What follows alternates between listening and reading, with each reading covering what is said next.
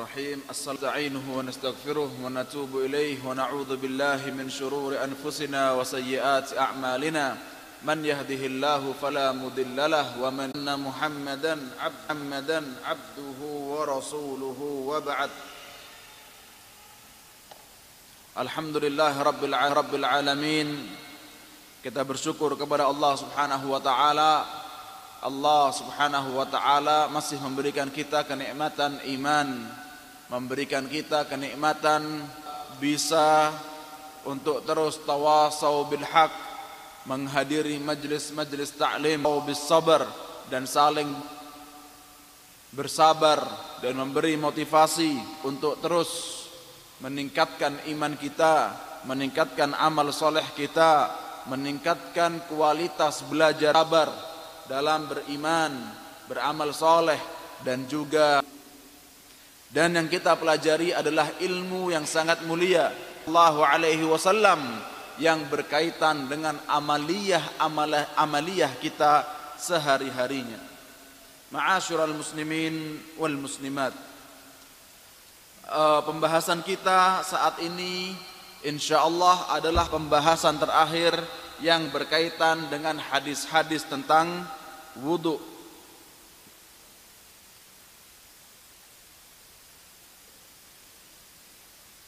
Apa?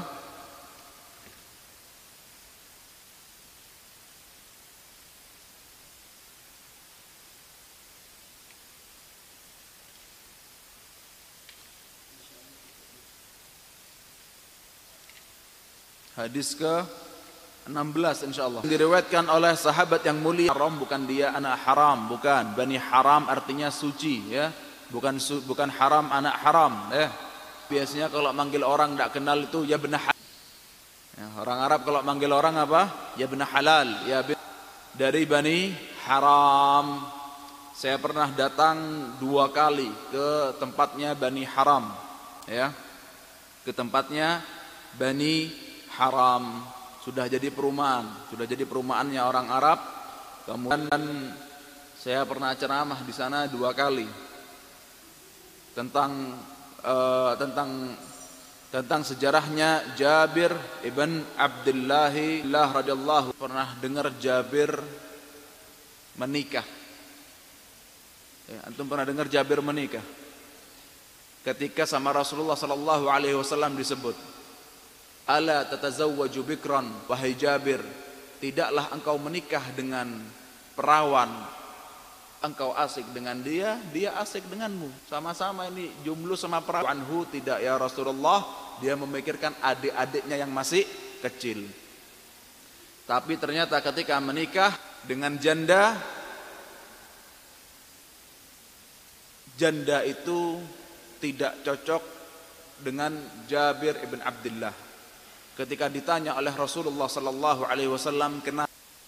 Dengan bukan guyonan ya bukan guyonan tapi untuk diambil ilmu bukan guyonan untuk diambil ilmu jangan kita mencela sahabat kata istri Jabir bin Abdullah Allah dia mengambil bajunya sambil diginikan maksudnya lebih kecil dari suaminya yang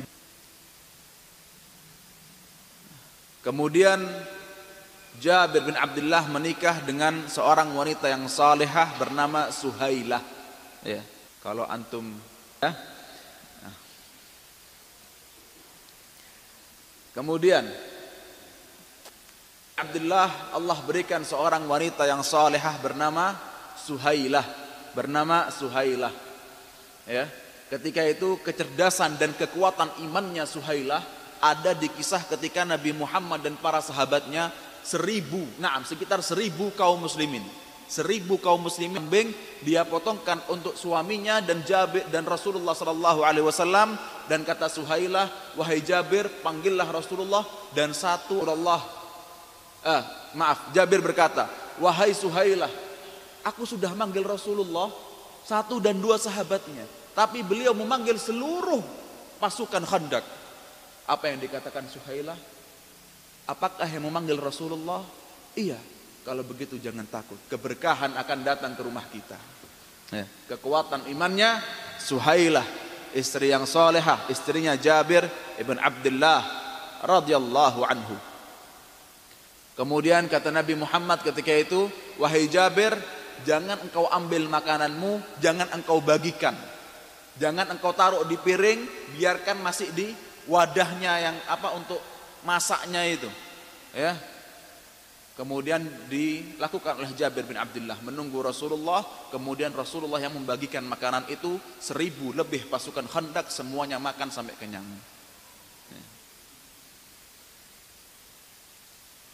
Kemudian hadis yang diriwayatkan oleh Jabir ibn Abdullah radhiyallahu anhuma fi sifati hajjin Nabi sallallahu alaihi wasallam qal qala sallallahu alaihi wasallam ibda'u bima bada Allah adalah hadis tentang sifat haji Nabi Muhammad sallallahu alaihi wasallam bahwasanya Nabi Muhammad sallallahu alaihi wasallam bersabda mulailah dari yang Allah mulai. Ini hadisnya diriwayatkan oleh Al-Imam An-Nasai dan juga diriwayatkan oleh Al-Imam Muslim, ya. Bedanya riwayat Muslim dengan Nasai, kalau riwayatnya Nasai kata perintah fi'lul amr. Mulailah dengan yang dimulai oleh Allah. Tapi kalau di riwayatnya Imam Muslim nabda'u bima bada Allah kita mulai dari yang Allah mulai. Pertanyaannya ini hadisnya Jabir bin Abdullah tentang hajinya Nabi Muhammad wasallam. Tapi kok sama Imam Ibnu Hajar kok ramai di atas? Yang di atas jangan ramai. Ya.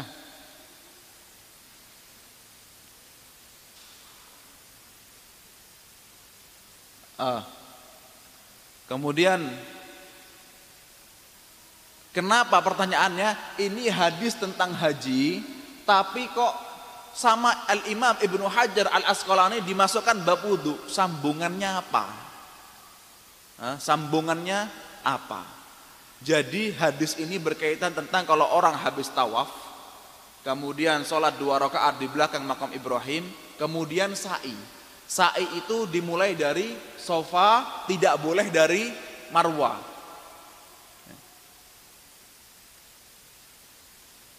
Di atas sofa disunnahkan untuk membaca Inna safa wal marwata min sya'airillah aw i'tamara fala junaha alaihi an yattawafa bihima wa man tatawwa'a apa khairan fa inna Allah uh, apa Wa man tatawwa'a khairan fa innallaha syakirun alim. Fa innallaha syakirun alim. Kemudian juga ber, uh, kemudian setelah itu membaca nabda'u bima bada Allah. Nabda'u bima bada Allah ya.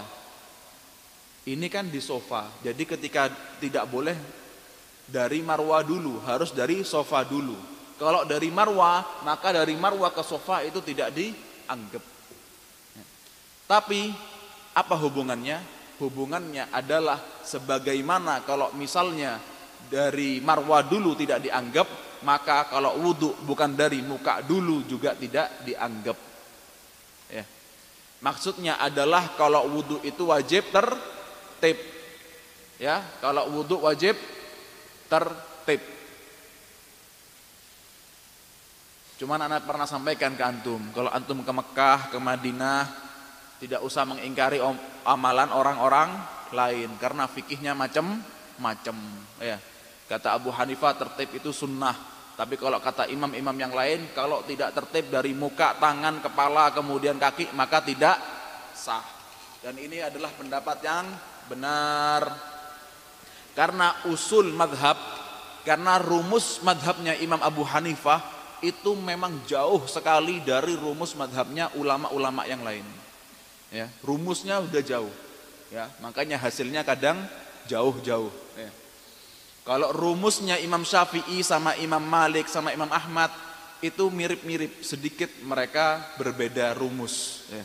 tapi kalau sama Imam Abu Hanifah rumusnya jauh ya banyak perbedaan rumus dalam memahami dalil ya. Kemudian hadis yang ke-17 wa anhu. Maksudnya dari dia. Siapa dia itu? Jabir ibn Abdullah radhiyallahu anhu.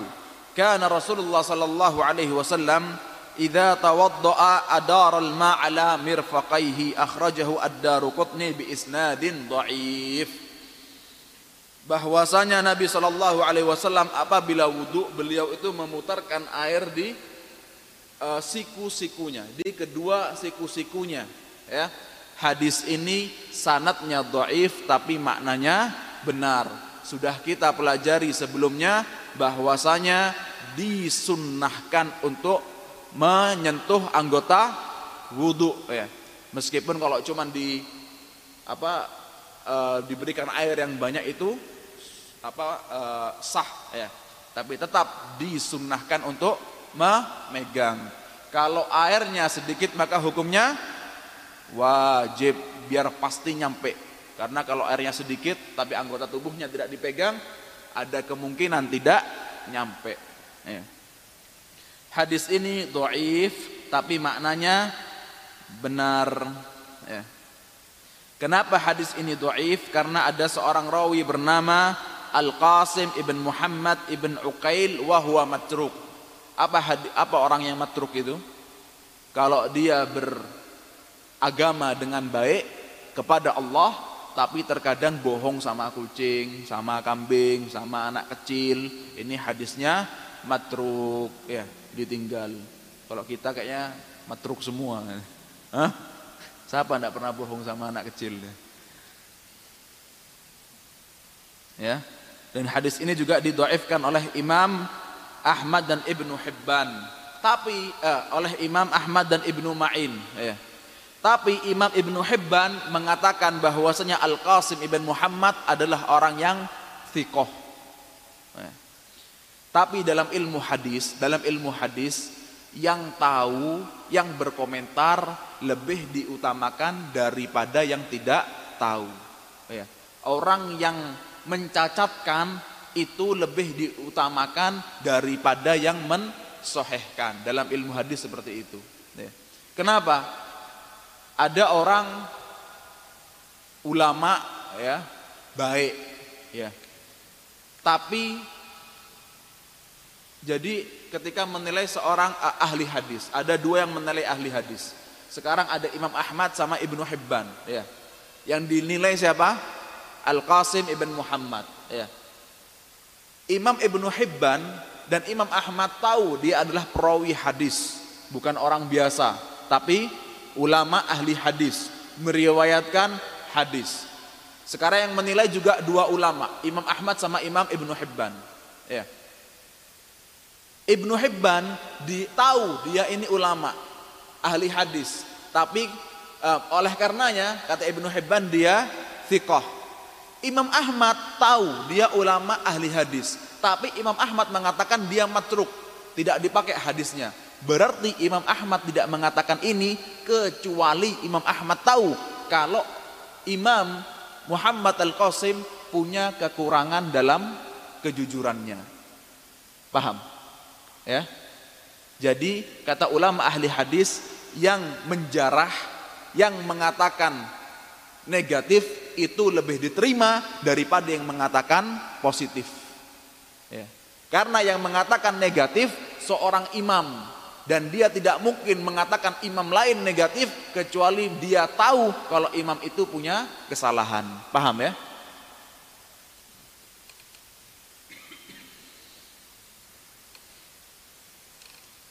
Nah, hadis ini ada yang mensohehkan, ada yang mendoifkan.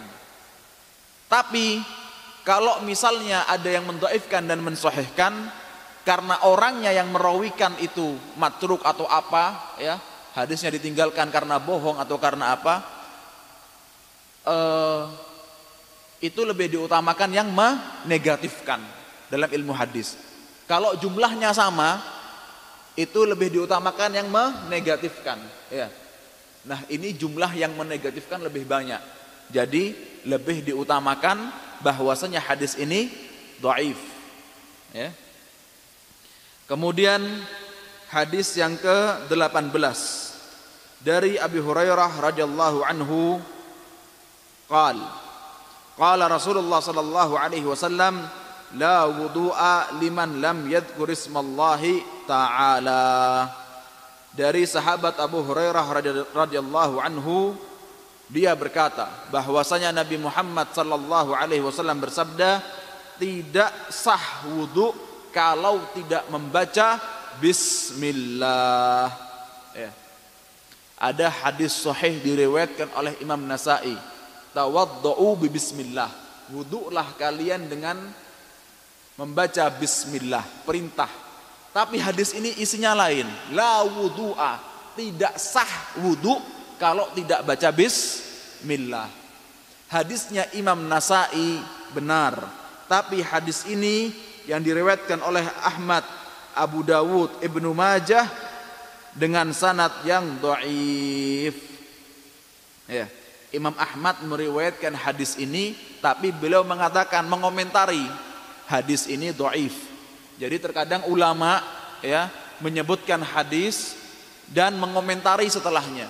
Imam Ahmad meriwayatkan hadis ini tapi beliau mengatakan hadisnya doif ya.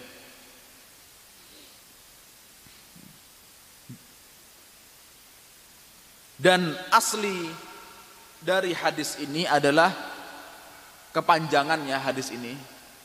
Ini hadisnya sekarang hanya bahas tentang wudhu. Ya. Kenapa kok cuma bahas tentang wudhu? Padahal hadisnya panjang aslinya, ada kepanjangannya. Karena dalam hadis bulughul maram itu tidak seperti dalam hadis Abu Dawud, Imam Ahmad, At-Tirmidzi. Dalam bulughul maram kalau bahas wudhu maka wudhu saja yang dikeluarkan hadisnya. Padahal hadis ini juga membahas tentang ada kelanjutannya, solat yaitu kepanjangan hadis ini la salata liman la wudu alahu tidak diterima salat kalau orang tidak wudu. Dan wala wudu'a liman lam yadhkur ismallahi alaih dan tidak diterima wudu kalau tidak membaca bismillah. Ya. Nah. Kemudian yang ke-19 wa an Talhah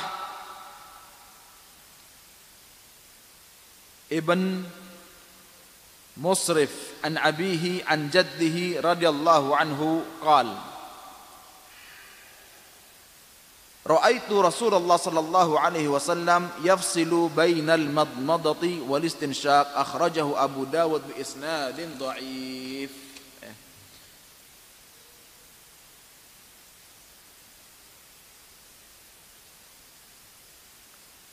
Hadis ini diriwayatkan oleh sahabat Ka'ab ibn Amr al-Hamdani. Oleh Ka'ab ibn Amr al-Hamdani. Ya. disebutkan dari Tolhah bin Masrif an abihi an jaddihi. Ya. an jaddihi. Jadi yang meriwayatkan ini hadisnya siapa? Cucunya. Dari bapaknya. Dari kakeknya kakeknya adalah sahabat Nabi Muhammad sallallahu alaihi wasallam. Ya. Maka disebut an abihi an jaddihi.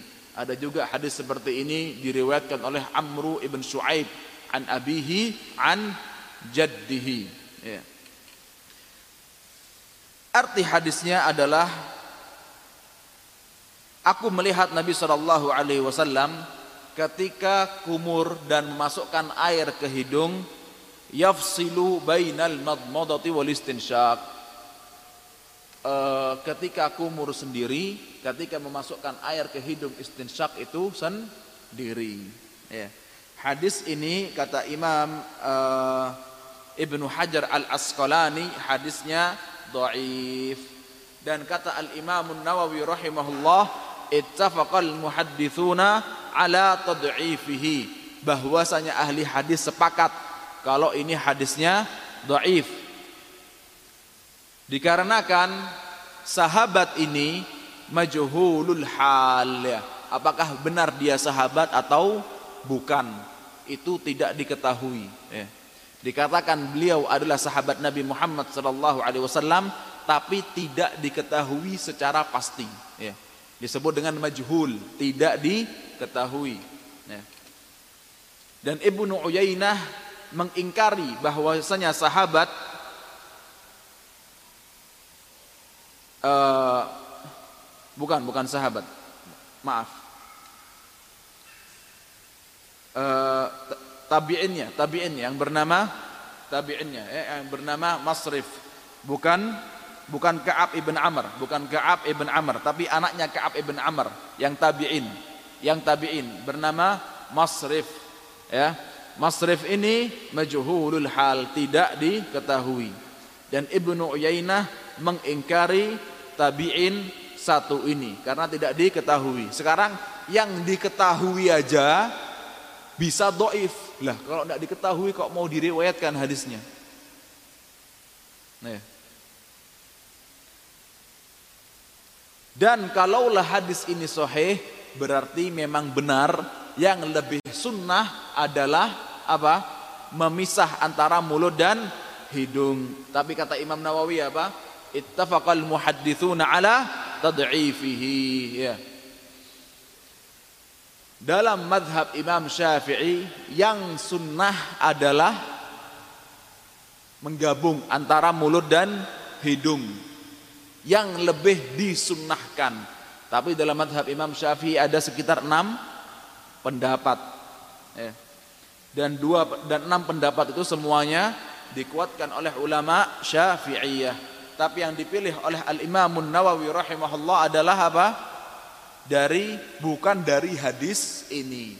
Bahkan kata Imam Nawawi hadis ini kata seluruh ulama ahli hadis adalah hadis yang dhaif.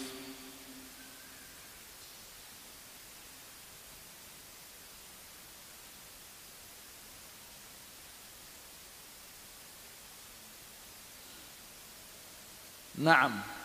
Kemudian kata Syekh Abdul Qadir Syaibatul Hamid, ada hadis diriwayatkan oleh Al-Imam Al-Bukhari dan hadis yang lainnya yang banyak menyebutkan bahwasanya mengambil airnya itu satu kali. Jadi satu kali satu kali ngambil air untuk tiga kali kumur sama istinsyak ya.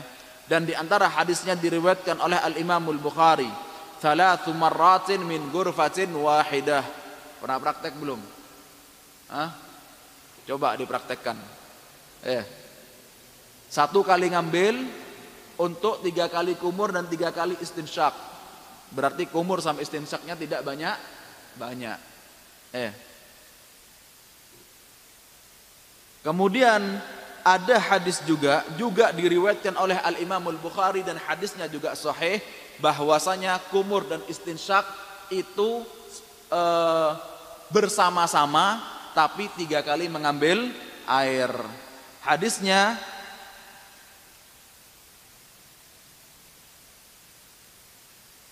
annahu adkhala fil ina'i famatmada wastanshaqa wastanthar thalatha marrat min thalathi ghurafatin min ma. Naam. Intinya dari makna hadis barusan adalah Nabi sallallahu alaihi wasallam mengam, uh, matmadah dan istinsyak digabung tapi mengambil airnya tiga kali. Ya. Wa an Ali uh, hadis yang ke-20. Wa an Ali radhiyallahu anhu fi sifatil wudu. Thumma tamadmada sallallahu alaihi wasallam wastanthara thalathan yumadmidu wa yan wa yunthiru min al-kaffi alladhi ya'khudhu minhu al-ma'. Hadis yang diriwayatkan oleh Ali ibn Abi Talib radhiyallahu anhu diriwayatkan oleh Al Imam An Nasai dan juga Al Imam Abu Dawud rahimahullah. Abu Dawud atau Abu Daud? Hah? Abu Dawud atau Abu Daud?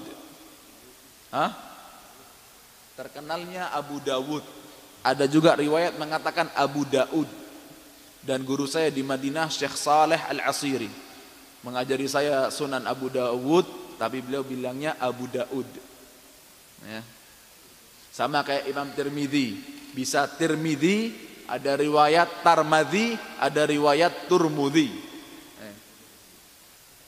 dan kata guru saya yang ngajar ya, Sunan At-Tirmidzi yang paling betul adalah Turmudi bukan Tirmidzi. Ya, kalau kita baca kadang di majalah apa seringnya apa Tirmidzi. Ya. Naam. isi hadis ini yaitu thumma tamatmada sallallahu alaihi wasallam. Kemudian Nabi Muhammad sallallahu alaihi wasallam kumur dan juga istanthara. Istan, istinthar itu sama dengan istinsyak, memasukkan air ke hidung. Thalathan tiga kali. Yumadmidu wa yunthiru minal kaffi alladhi ya'khudhu minhu al-ma. Ya. uh, dari tangan yang satu. Hadis ini menunjukkan bahwasanya mulut dan hidung itu satu kali dibarengkan ya. Maksudnya dibarengkan. Hadis ini maksudnya barengan. Bukan kayak hadis yang doif tadi tapi uh, yang artinya dipisah. Kemudian hadis yang ke-21. Wa an Abdullah bin Zaid radhiyallahu anhu fi sifatil wudu. Thumma adkhala sallallahu alaihi wasallam yadahu famadmada wastanshaqa min kaffin wahidatin yaf'alu dhalika thalathan. Naam. Hadis ini menunjukkan bahwasanya Nabi Shallallahu Alaihi Wasallam ketika kumur dan istinsyak memasukkan air ke hidung itu menggunakan satu tangan, maksudnya berbarengan kemudian yaf'alu dzalika salatan melakukannya tiga kali. Melakukannya yaf'alu dzalika salatan melakukannya tiga kali. Melakukannya tiga kali kata Syekh Abdul Qadir Syaibatul Hamad punya dua makna. Apa melakukannya tiga kali ini makna yang pertama tiga kali kana yakfihi lil madmadati wal istinsyaki litsalathi al marrat. Maksudnya sekali ngambil untuk tiga kali kumur. Tapi makna yang kedua adalah makna yang kedua adalah sekali ngambil untuk sekali kumur. Ya. Tapi makna yang lebih kuat wallahu a'lam adalah sekali mengambil untuk satu kali kumur. Naam. Cuman ngambilnya berarti bukan banyak banyak ya. Ngambil full sampai berjatuhan ya. Sedangkan Nabi Muhammad ketika wudhu hanya dengan satu mud. Hanya dengan satu mud. Ya. Kemudian saya baca lagi eh, banyak ulama ya mengatakan tidak boleh kurang dari satu mud. Ya. Saya sampaikan pekan lalu ya, bahwasanya kata Syekh Khalid Al-Muslih beliau ulama di Unaizah menantunya Syekh Usaimin menantunya Syekh Usaimin pernah datang ke Indonesia kata Syekh Khalid Al-Muslih menandakan dari hadis ini tidak ada takaran paling sedikit ya. tapi kata Imam Syafi'i dan juga banyak ulama lain termasuk Syekh Abdul Qadir Syaibatul Hamad tidak boleh kurang dari satu mud ya Kenapa? Karena hadis yang dua per tiga mud itu hanya sendiri. Sedangkan hadis yang mengatakan hanya satu mud bahkan ada hadis Nabi Muhammad yang soheh jangan wudhu kurang dari satu mud ya. kata para ulama berarti tidak boleh wudhu kurang dari satu mud ya. karena kalau kurang dari itu satu mud sudah sedikit kalau kurang dari itu ditakutkan tidak membasahi seluruhnya. Kemudian ada pembahasan hadis yang antum sempat bingung pekan lalu itu. Hadis tentang uh, membahas ada dua hadis diriwayatkan Imam Baihaqi sama Imam Muslim. Ya. Hadisnya Imam Baihaqi ngambil air untuk telinga, hadisnya Imam Muslim ngambil air untuk rambut. Ya. Ada satu pembahasan yang lupa saya sampaikan, mungkin dari itu antum bingung. Ya.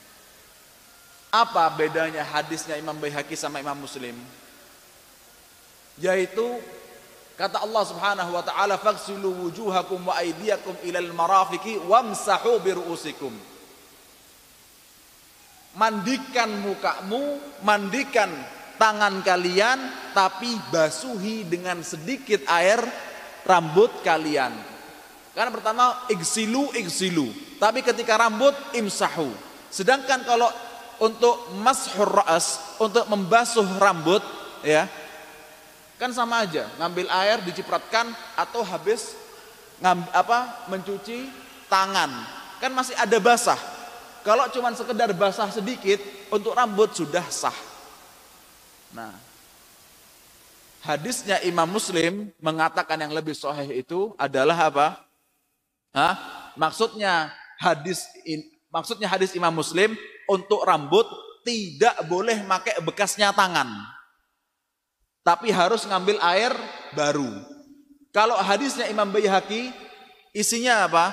Untuk telinga tidak boleh ngambil bekasnya rambut, harus pakai air baru. Ya.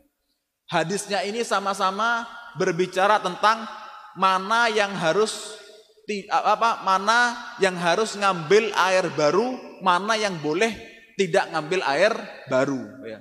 Hadisnya Imam Muslim berbicara apa? Untuk rambut harus ngambil air baru, tapi untuk telinga tidak harus ngambil air baru. Kalau hadisnya Imam Baihaqi isinya apa? Untuk rambut ngambil air baru, untuk telinga juga harus ngambil air baru. Ya. Yang dimaksud adalah satu hukum yang sama, eh, satu pembahasan yang sama, tapi dengan hukum yang beda. Telinga itu dibasuh dengan air baru atau tidak. Ya. Mana yang sahih jamaah? Hah? Mana yang sahih? Ya. Antum suka dengan ahlul hadis? Suka dengan ahlul hadis atau dengan ahli fikih? Ahlul hadis mengatakan hadisnya Imam Muslim lebih sahih dari dari hadisnya Imam Baihaqi. Berarti maksudnya untuk rambut ngambil air baru, untuk telinga tidak perlu ngambil air baru. Ya, wallahu a'lam.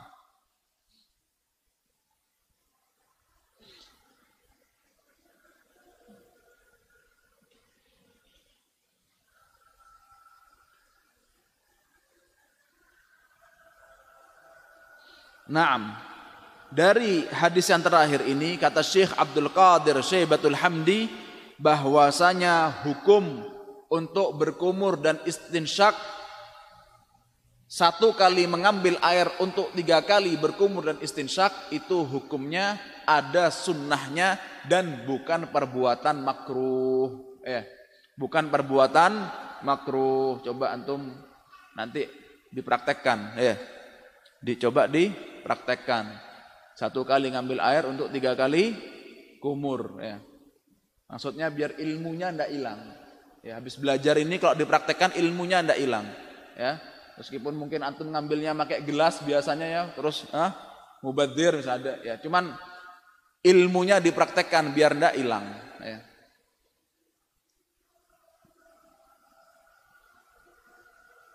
Kemudian yang ke-22. Hadis yang diriwayatkan oleh Anas radhiyallahu anhu. Siapa Anas? Pembantu Rasulullah sallallahu alaihi wasallam, bukan budak ya, bukan budak. Tapi ibunya menghibahkan anaknya untuk menjadi pembantu Rasulullah dan Anas bin Malik sampai dewasa juga menghibahkan dirinya untuk menjadi pembantu Rasulullah sallallahu alaihi wasallam dan kata Anas bin Malik aku tidak pernah berbuat salah aku tidak aku pernah berbuat yang kurang pas tapi Nabi Muhammad tidak pernah menyalahkanku ya. selama berapa tahun? Nabi Muhammad di Madinah 10 tahun ya. Mungkin sekitar ya ini kurang dari 10 tahun. Hadisnya Anas bin Malik radhiyallahu anhu adzan. Baik kita adzan dulu بارك الله فيكم.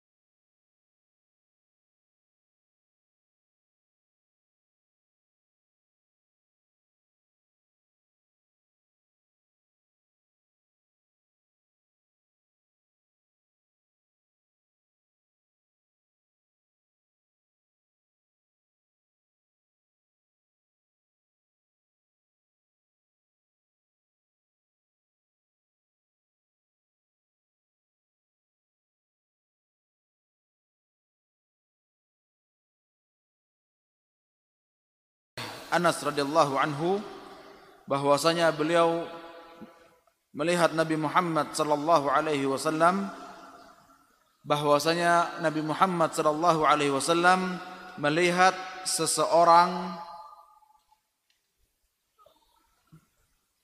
uh, setelah berwudu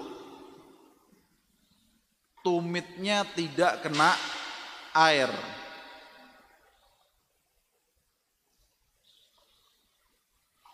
maka Nabi Muhammad sallallahu alaihi wasallam berkata kepadanya irji fa ahsin wudu'ak. Kembalilah ke tempat wudu dan perbaiki wudu'mu.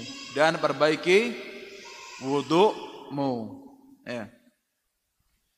Hadis ini diriwayatkan oleh Abu Dawud dari berbagai sahabat-sahabat Nabi Muhammad sallallahu alaihi wasallam.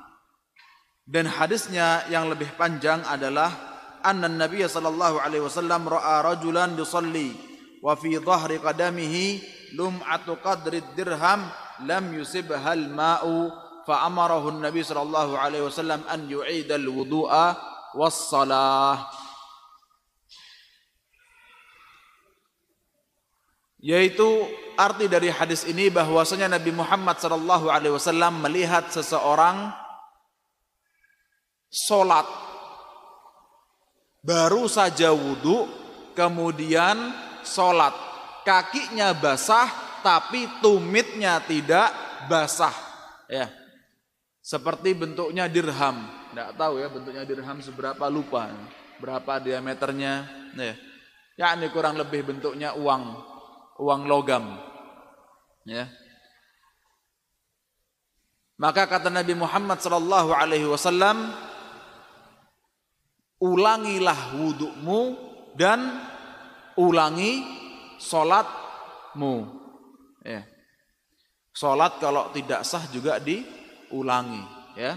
Solat kalau tidak sah juga diulangi. Kemudian tentang hadis ini ditanya Imam Ahmad, apakah hadis ini sahih? Kata Imam Ahmad, derajatnya jayyid. Jayyid itu diterima. Intinya hadis itu ada makbul, ada mardud. Ada hadis yang diterima, ada hadis yang ditolak. Hadis yang makbul diterima itu ada sahih, ada hasan, ada jayyid, ya. Ada doif, tapi kalau ada penguat-penguatnya, ya. Dengan syarat doifnya tidak terlalu doif, bukan diriwayatkan oleh rawi yang disebut dengan kadzab atau dajjal eh Naam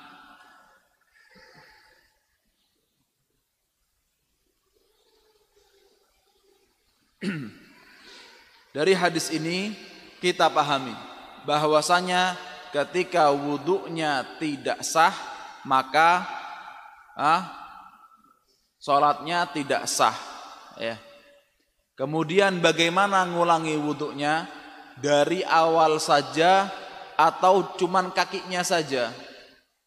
Ya, bisa dipahami berarti dua-duanya.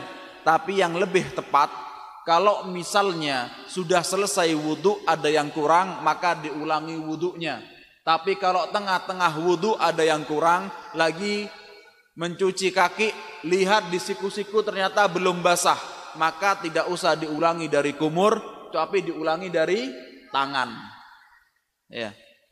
Kalau ada wudhu yang kurang, sedang wudhu lihat ada yang kurang, maka kembali ke yang kurang.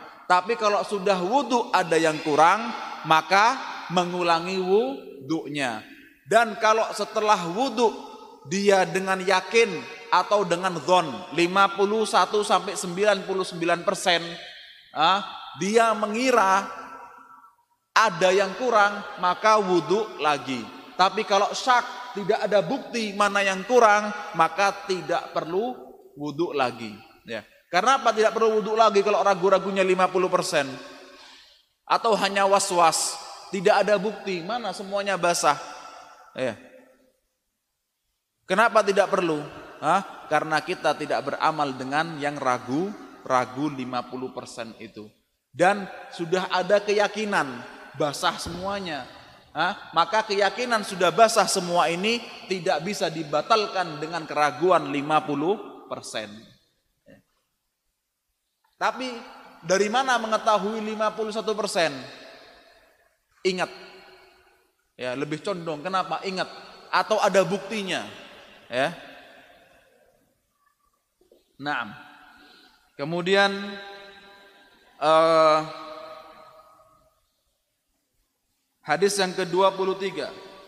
Hadis yang diriwayatkan pula oleh al-Imam uh, oleh sahabat Anas ibn Malik radhiyallahu anhu diriwayatkan oleh Imam Bukhari dan Muslim. Kana Rasulullah sallallahu alaihi wasallam yatawaddau bil mad wa yaktasilu bis sa' ila khamsati amdad. Bahwa Rasulullah sallallahu alaihi wasallam wudu dengan satu mad dan mandi dengan satu sok. Satu sok itu berarti empat kali tangan ini ya.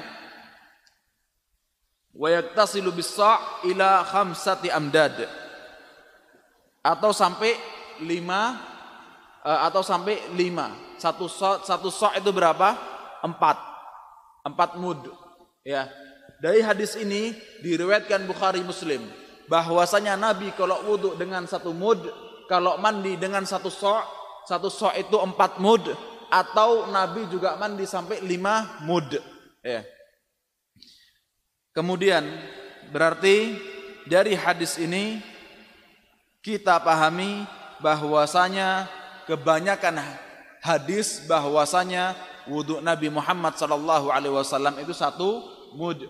Mandinya itu empat mud atau lima mud.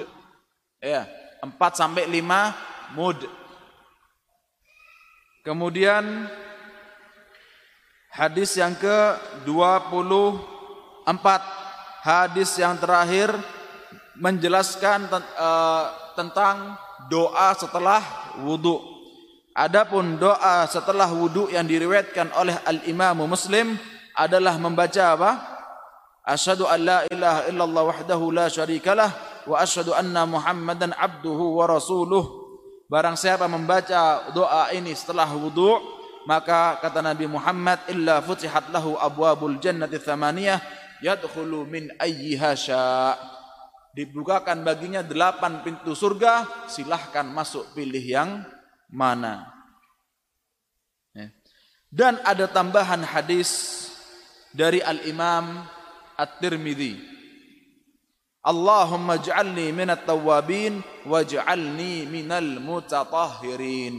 Ya Allah jadikanlah aku orang yang suka bertobat dan suka untuk bersuci. Hadis ini kata sebagian ulama derajatnya dhaif, kata sebagian ulama yang lain derajatnya di terima ya. Tapi kalau doa doif itu boleh di boleh diamalkan.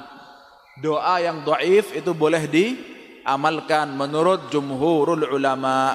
Tapi kalau kata ahli hadis kata ulama ahli fikih doa doif boleh diamalkan. Ya.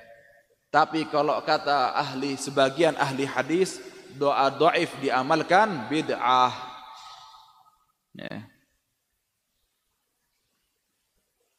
Dan saya pernah bertanya langsung kepada Syekh Abdul Muhsin Al-Abbad Al-Badr tentang doa-doa ketika umroh dan haji. Ya, beliau itu doktor fikih tapi ahli hadis. Ya, doktor fikih tapi ahli hadis. Dan sedikit sekali ulama sekarang itu yang memahami hadis sampai ke seluk beluknya seperti Syekh Abdul Muhsin ya. Beliau itu hafal ribuan rawi hadis kayak hafal Al-Fatihah. Ya. Saya tanya langsung ke beliau ketika ngajar di kelas, Syekh apa hukumnya doa-doa yang doif atau doa-doanya para sahabat ketika kalau kita amalkan ketika lagi tawaf, sa'i di Arafah, di Mina, kata beliau bid'ah la yusra' tidak disyariatkan. Ya. Ini pendapatnya ahlul hadis. Ya. Makanya ketika antum dengar ada yang mengatakan doa ketika buka puasa misalnya saya pernah nyampaikan khutbah Jumat di sini Allahumma lakasumtu wa bika amantu. Ya, hadisnya dhaif. Tapi kata ahli fikih apa? Amalkan. Kata ahli hadis jangan diamalkan. Eh. Kemudian ada juga hadis-hadis menjelaskan tentang doa ketika wudhu, ketika wajah ada doanya, ketika tangan ada doanya. Ini semua hadis-hadisnya doifnya lebih doif daripada hadis yang Allahumma ja'alni minat tawabin wa ja'alni minal mutatahirin. Ini hadisnya doif, ada yang mendoifkan, ada yang menerima. ya.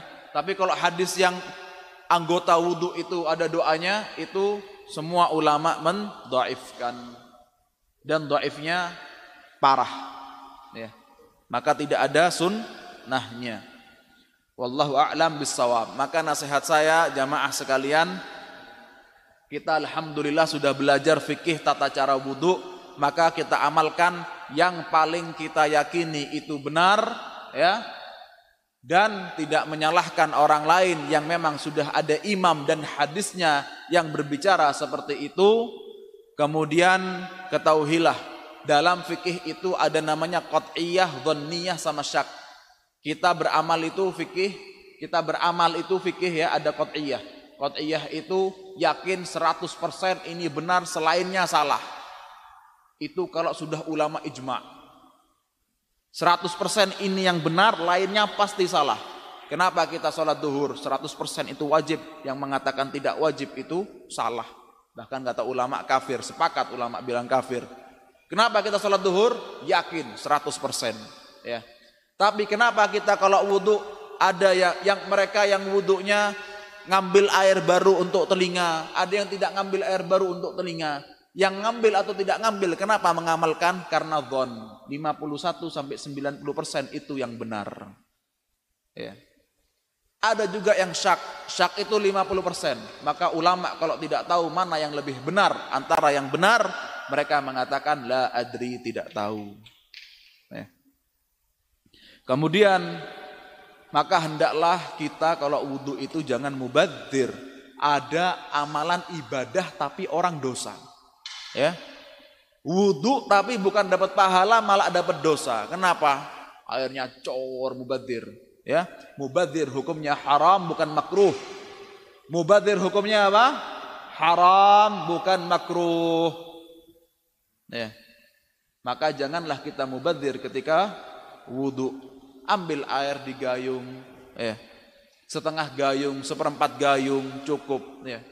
Lihat di Masjid Nabawi, Masjidil Haram orang-orang itu kalau misalnya wudhu, ah, duduk, ya, antum bisa di rumah antum ambil tempat duduk di kamar mandi atau di luar kamar mandi, ya, wudhunya cukup dengan seperempat gayung, maksimal setengah gayung, tidak usah sampai bergayung-gayung, ya, ah, sama juga ketika mandi, jangan sampai mubadzir.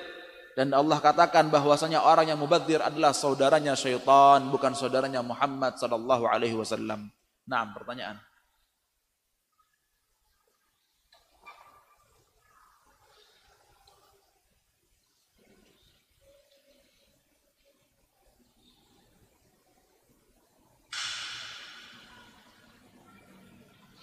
Bagaimana hukumnya murojaah hafalan Al-Quran sambil tiduran dan tidak memakai baju ustadz?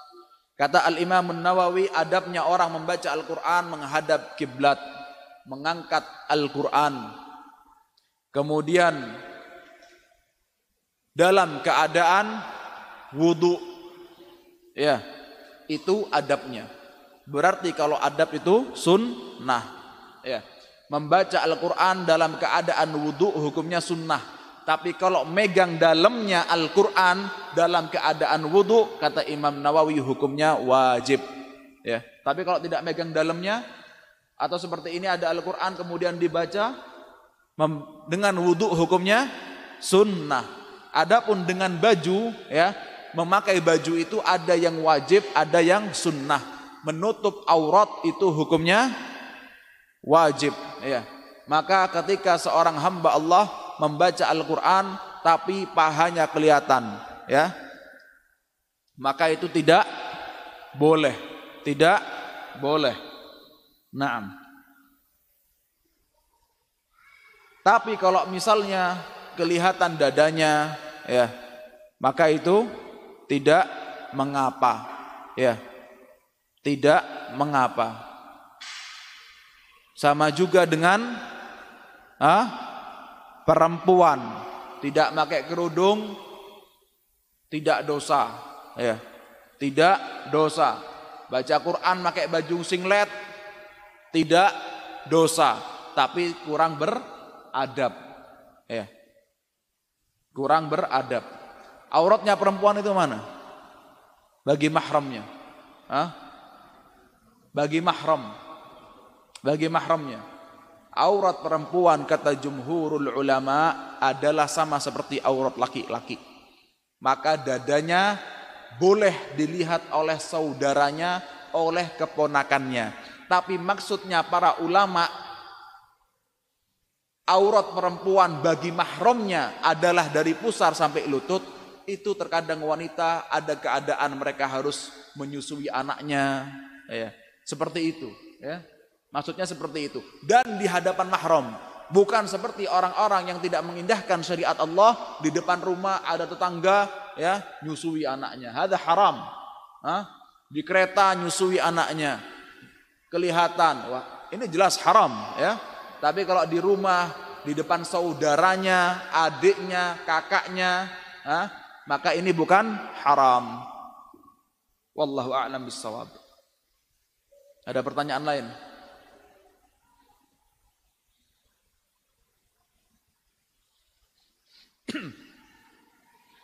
Taib kita tutup dengan doa kafaratul majlis.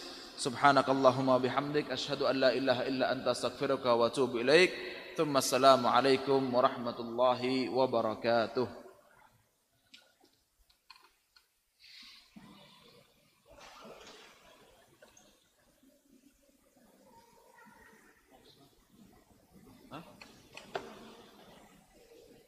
Membasuh sepatu ketika wudhu rukhsah membasuh sepatu. Iya.